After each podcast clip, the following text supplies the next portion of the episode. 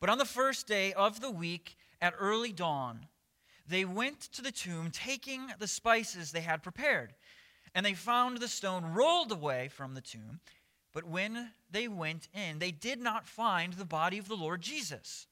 And while they were perplexed about this, behold, two men stood by them in dazzling apparel. And as they were frightened and bowed their faces to the ground, the men said to them, Why do you seek the living among the dead? He is not here, but has risen. Remember how he told you, while he was still in Galilee, that the Son of Man must be delivered into the hands of sinful men and be crucified, and on the third day rise. And they remembered his words. And returning from the tomb, they told all these things to the eleven and to all the rest. Now it was Mary Magdalene and Joanna and Mary, the mother of James, and the other women with them who had told these things to the apostles. But these words seemed to them an idle tale, and they did not believe them. But Peter rose and ran to the tomb, stopping and looking in. He saw the linen cloths by themselves, and he went home marveling at what happened. That very day, two of them were going to a village named Emmaus, about seven miles from Jerusalem. And they were talking with each other about all these things that had happened. While they were talking and discussing together, Jesus himself drew near and went with them. But their eyes were kept from recognizing him, and he said to them, What is this conversation that you are holding with each other as you walk? And they stood still, looking sad. Then one of them, named Cleopas, answered him, Are you the only visitor to Jerusalem who does not know the things that have happened there in these days? And he said to them, What things?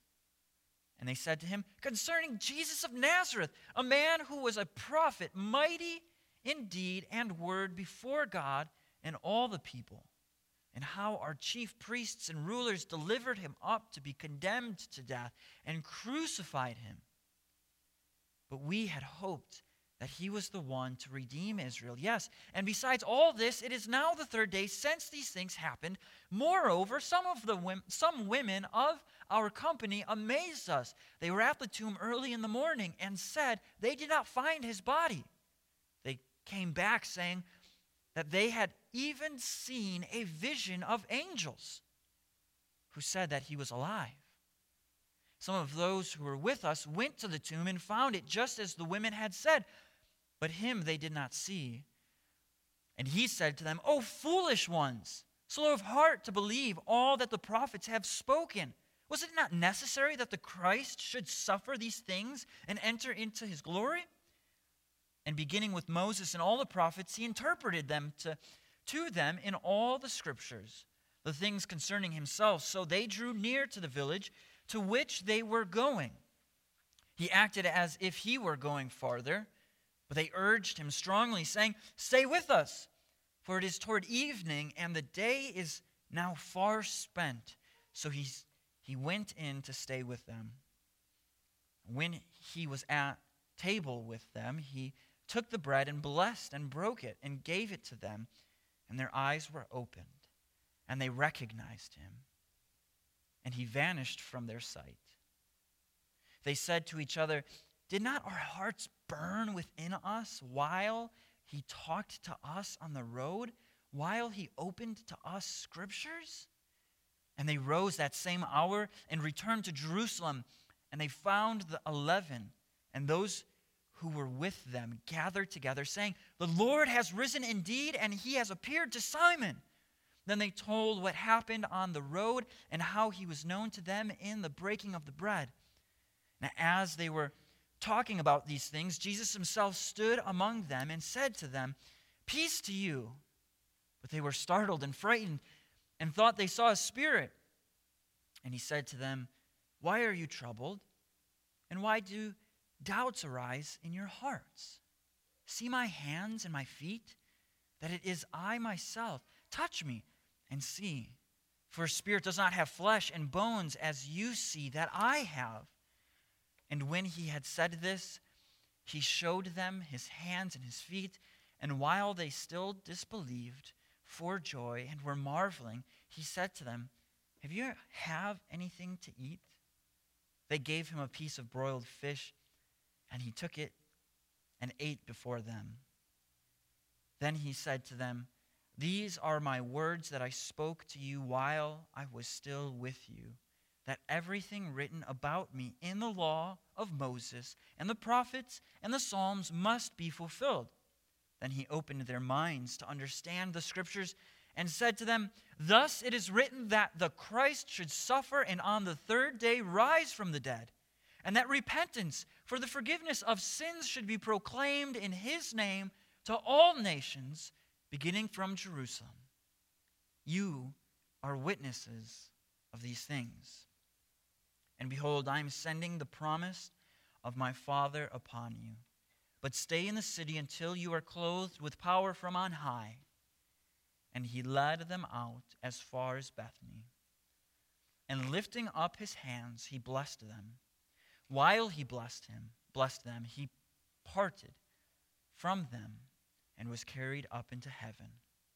And they worshipped him and returned to Jerusalem with great joy and were continually in the temple blessing God.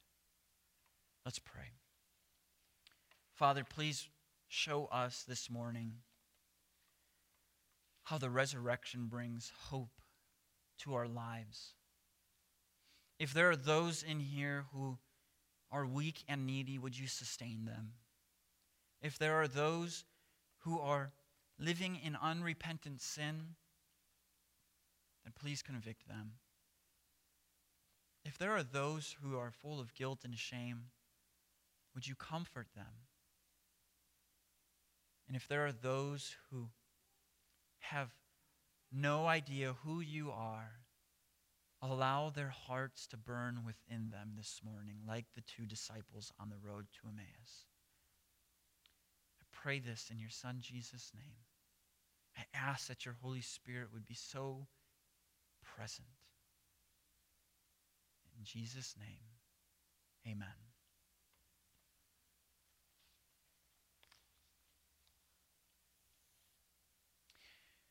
We come to the final chapter of Luke.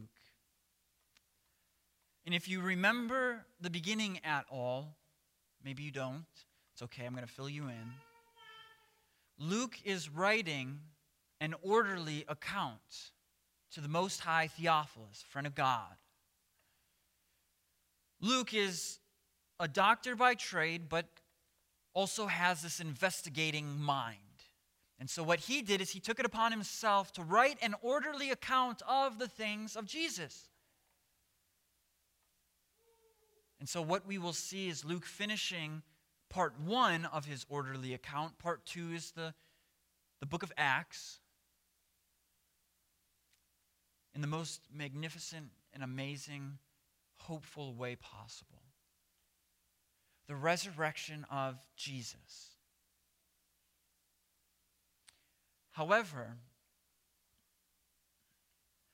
for most, and we even see for the disciples, the resurrection is a stumbling block. C.S. Lewis even coined the phrase that either Jesus was a, a liar, a lunatic, or a Lord. And it all hinges on chapter 24 of Luke, or the resurrection.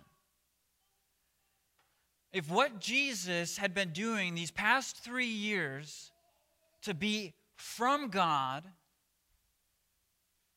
then the resurrection must happen because everything else that Jesus had done, if the resurrection is not true, is meaningless. In fact, Paul takes this up and says, We are to be pitied amongst, amongst most men or all men if the resurrection did not happen. Because that would mean that Jesus' life was a fraud. He was either a liar tick uh, a liar tick, uh, a liar or a lunatic, and not a Lord. And so, for most, the resurrection is a stumbling block.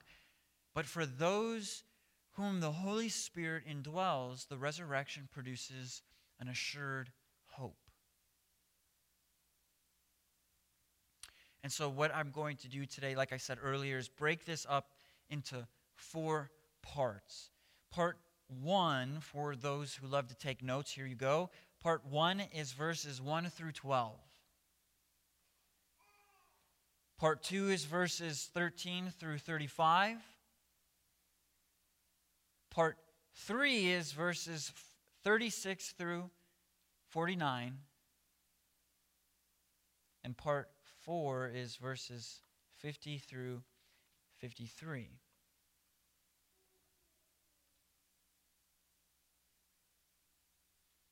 You see, the resurrection produces assured hope because everything that Jesus has said, if the resurrection is true, has to be true.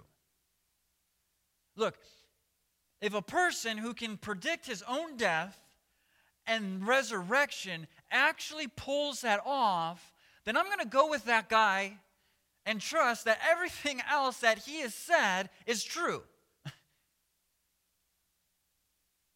and so we come to verses 1 through 12. We can have hope that Jesus is alive. Well, what do I mean by this? Well, we see that after the Sabbath, the, the women who had prepared the spices go to the tomb to put spices around him.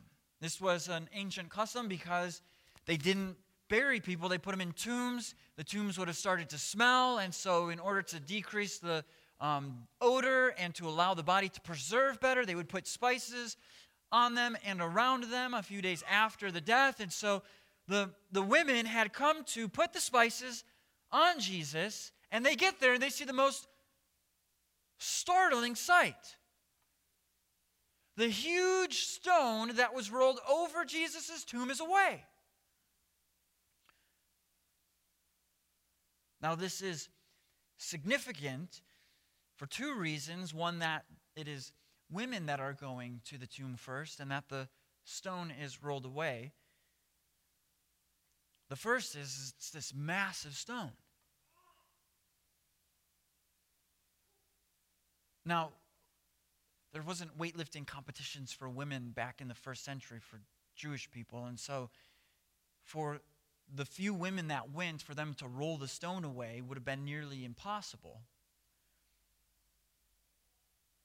But also, I think what we're seeing here is this the graciousness of God that these women were there till the end with Jesus. And I think that God is honoring them by allowing them to be the first ones to know that Jesus is alive. And, and how does God make that known to them?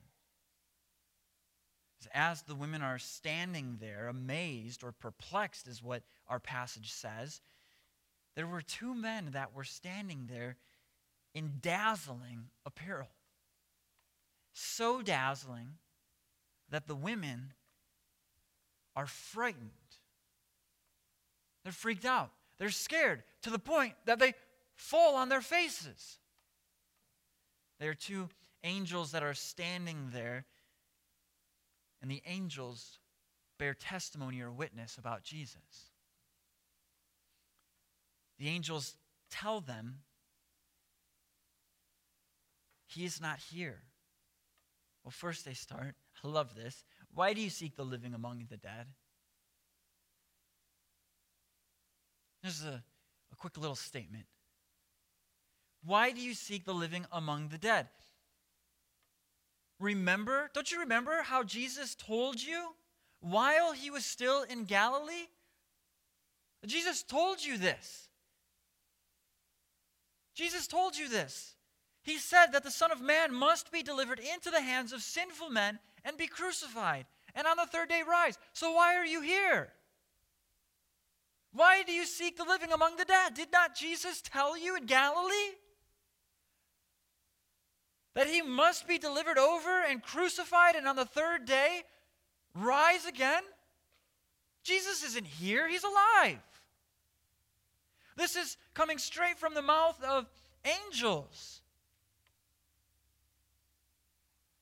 And so, what's the first thought of these women to do?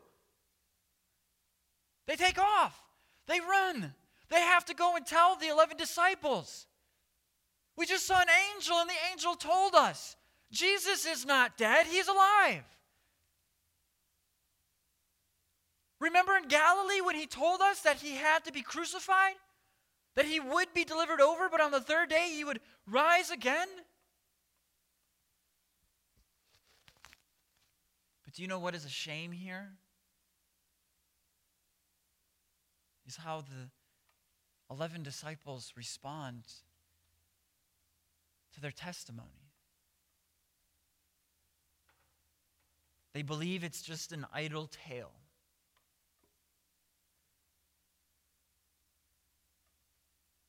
They don't believe the women. But there was faith, just enough faith in Peter to get up and run. Run to the tomb and to look.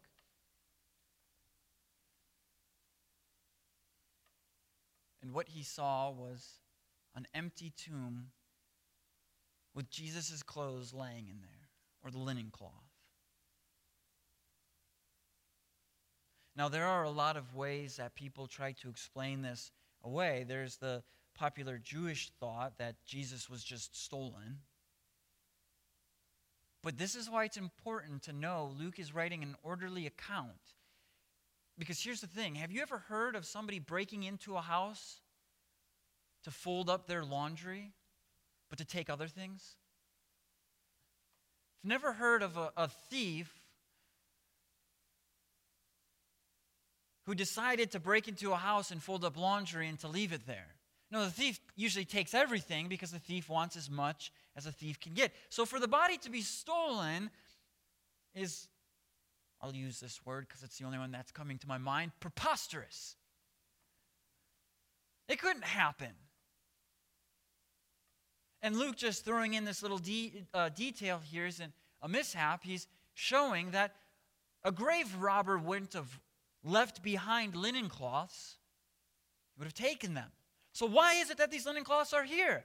The only reason why they possibly could be here is that what the angel said to be true is that Jesus is not dead, but he's alive. And so, since Jesus is alive, we can have confidence then in what is about to happen. Everything that Jesus has said and will say, we can have hope and assured confidence that what he has said is true.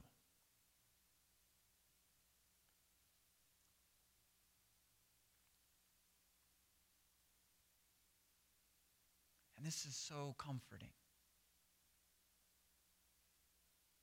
Because how many times in this life has the weight of the world weighed you down to second guess your calling,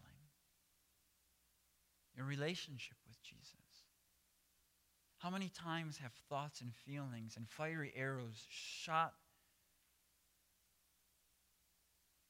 by spiritual warfare crept into your mind to say, This isn't real, I'm just going to give it up? Here's the thing is that we can have assured hope and confidence in what Jesus has said because Jesus has risen from the dead. He is not dead, but alive. And so then that leads right into the second point is that we can have hope in God's plan, we can have hope in God's word. We see this amazing conversation play out. And here's the thing there, there's an an argument in the academic world saying that Jesus was a serious man. I think this passage shows us that Jesus had a humorous side to him. Because as Jesus, or as these two disciples are walking seven miles from Jerusalem to the city of Emmaus,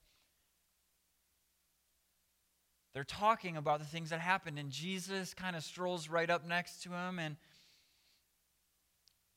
They don't understand that Jesus is next to them. There's a spiritual blindness to them. He asks them what's going on. And the, unfortunately, this guy, Cleopas, gets known as the, the guy who asks Jesus himself, Hey, how do you not know what's going on here?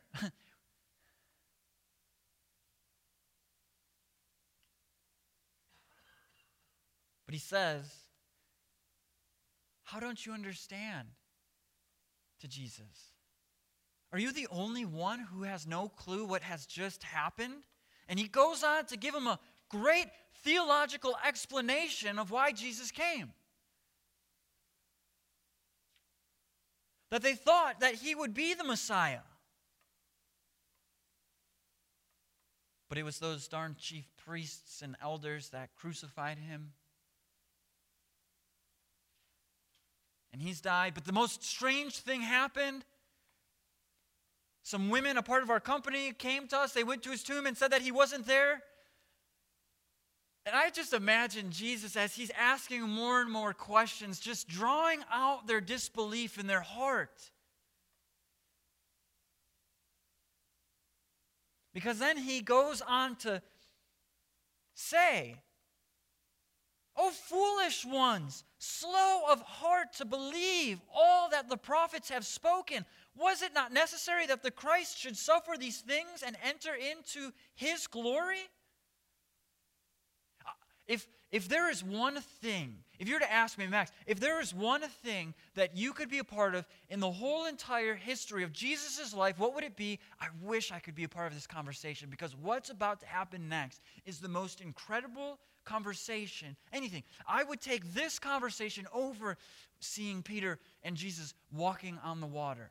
I would take this conversation over the, the feeding of the multitudes, even over Jesus raising Lazarus from the dead, because what he's about to explain here is absolutely incredible. Jesus, starting with Moses and all the prophets, he interpreted how all of Scripture pointed to him. Every ounce of the Bible isn't about us, but Jesus is saying every ounce of the Bible points towards Him and why He ultimately came. He started with Moses, which just means he, he started with Genesis. And he goes all the way through to the prophets. And later on, we see that he explains to the 11 and those that were with him later how the Psalms also points to him. I, I would like to think that maybe what Jesus is saying is in Genesis, I am the Word. I'm the Word who spoke all things into existence. I'd like to think in Exodus, Jesus says, I am the Passover lamb that has been crucified and slaughtered to save the nations, to save the world. I'd like to think in Leviticus that Jesus is saying. Do you remember the serpent that was raised up when people were bitten by snakes? The golden serpent that Moses rose? I am the one who was risen up on the cross so that those who look at me and confess their sins could be rid of the poison of sin that is killing their souls. I'd like to think that then Moses or that Jesus is then going to the book of Isaiah and saying, I am the suffering servant who has come to take on the sins. Or going to the book of Micah and explaining, I am the son who's from Bethlehem that would redeem the world. Or going to Proverbs and saying, you know, when Solomon wrote the Proverbs, I am wisdom embodied.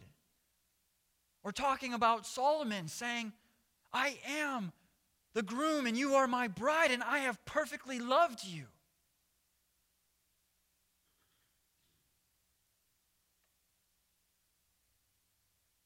I think this is what Jesus was explaining to them. Is that every single book of the Bible points to his deliverance over, his crucifixion, and his rising three days later.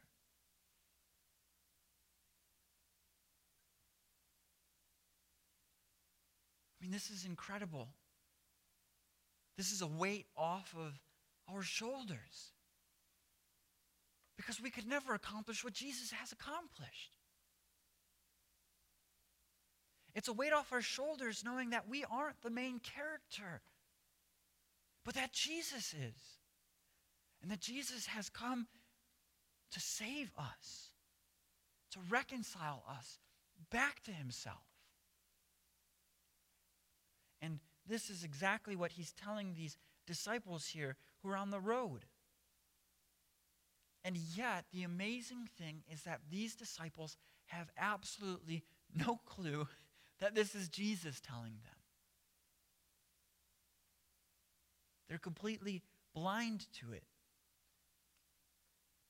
But because the disciples are wanting more, what do we see? We see that then the disciples asked Jesus, Come and eat with us. and I'm, I, I, I do think that Jesus likes, likes to just draw our hearts out because we see that he was going to go a bit farther.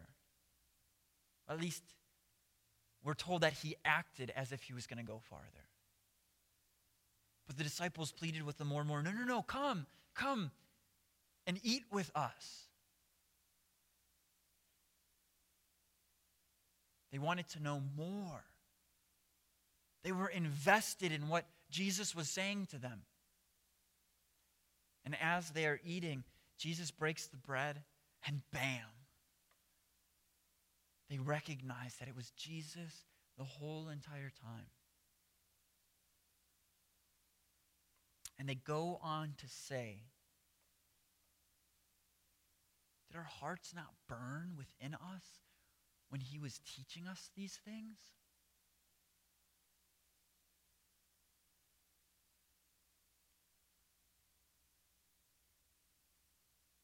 Do you know what I find incredible about this part? Jesus does not say, Yeah, the testimony of those women is true. That's who I am. He doesn't even start off with saying, Oh, yeah, yeah, I, I am the one who is the crucified Savior. I, I am alive. Jesus does the same exact thing when he's tempted by Satan. He goes straight to the scriptures. He goes straight to the scriptures and says, No, see, the whole entire time, the whole entire time, this is what it was going to look like. He doesn't riff on his own understanding of it. No, he goes to the scriptures and says, The scriptures, the whole entire time, prophesied about this very moment in history. He uses the, the scriptures to bear testimony about himself. And so, what we can learn from this is that we can have hope in God's plan by looking at the scriptures, knowing that the scriptures are perfect that they are sufficient for us, that God's word is completely true without error. I mean, it's amazing to think that the first thing that Jesus goes to to teach these disciples on the road is the Word of God. And yet, far too often, don't we put our hope in different things, different sayings? I mean, there are a lot of great cliche sayings written on coffee mugs that are now at Goodwill.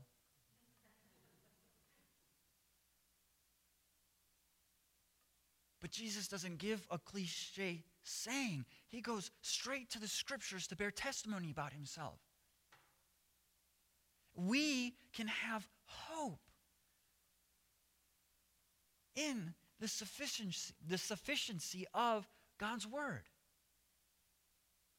And so when you are downcast, when you are fighting for hope, when you are tempted.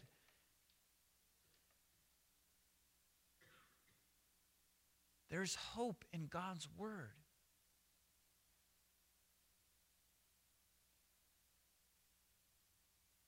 There's hope that what God has said is true.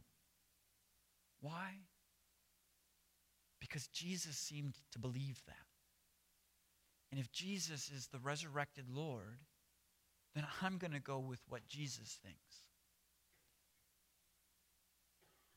But this then leads to our third point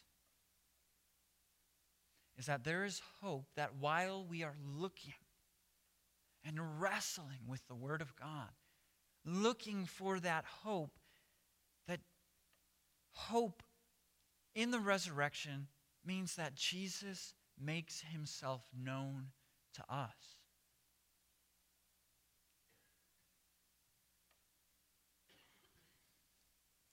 This is verses 36 through 49.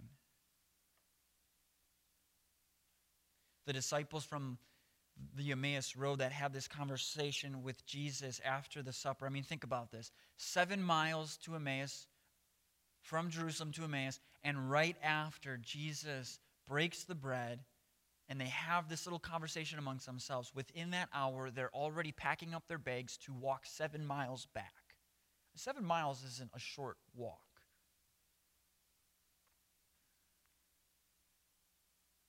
Let alone then to do it back. 14 total miles that these men walked.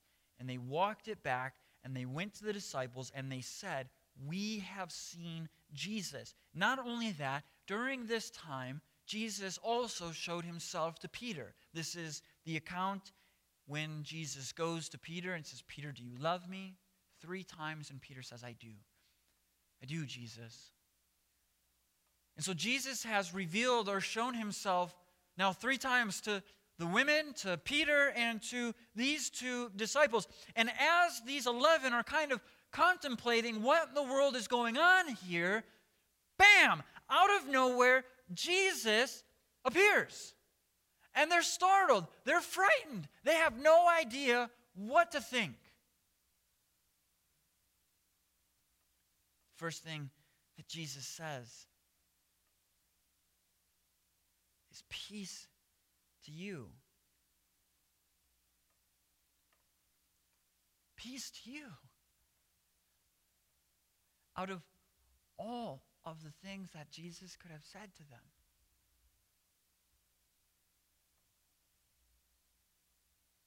He says, Peace to you. Let me just say it like this all of these disciples fled, they abandoned, they backslid. And yet Jesus comes in and he draws near to them and he says, Peace to you. Jesus never once in this section rebukes his disciples. Instead, what Jesus does is he comforts and confronts their disbeliefs. He says, Oh, you're disbelieving hearts right now? Look at my hands. Look at my feet. He even goes so far as to say, A spirit does not have flesh. Oh, by the way, give me some food because my stomach's a little hungry. And so it is with us. The resurrection brings hope because Jesus now draws near to us. He doesn't, he doesn't draw back, but instead he comes close.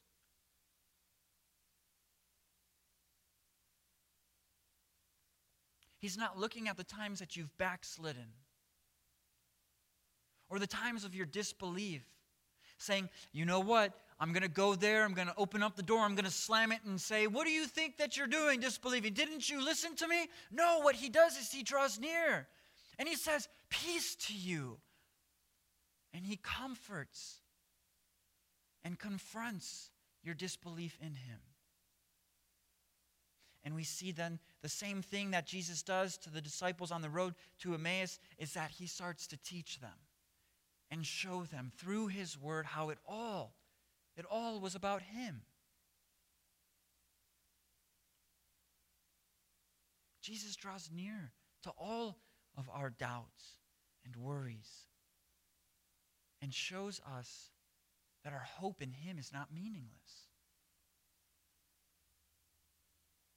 Which then leads to the last and final point here, verses 50 through 53, or, or I'll actually back up a little bit for this 49 through 53. is that there's hope in his arrival. Jesus goes on to tell the disciples. He says, Behold, I am sending the promise of my Father. This is the Holy Spirit.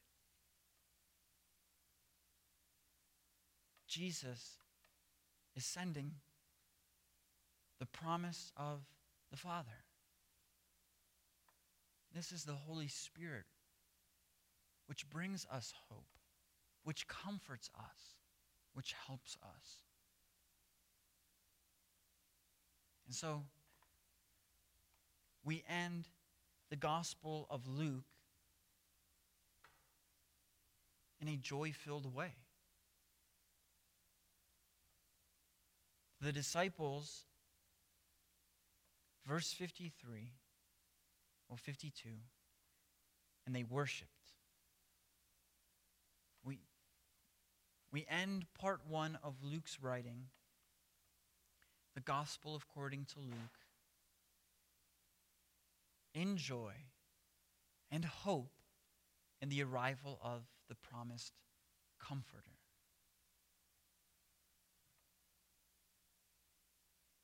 There's hope in the resurrection. There's hope in the resurrection.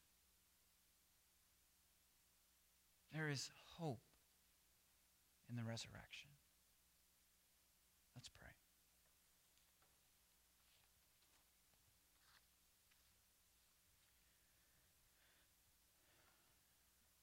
God, we pray. We come before you. We are unworthy servants, and yet you look at us as children. There's hope in your Son's resurrection. Through his resurrection, we can now draw near. Through his resurrection, we can now gather as one body, one people of all tongues and nations and tribes and worship you as brothers and sisters. And so I do pray that as we leave here today, God, that your Spirit would bring hope to us. In Jesus' name I pray. Amen.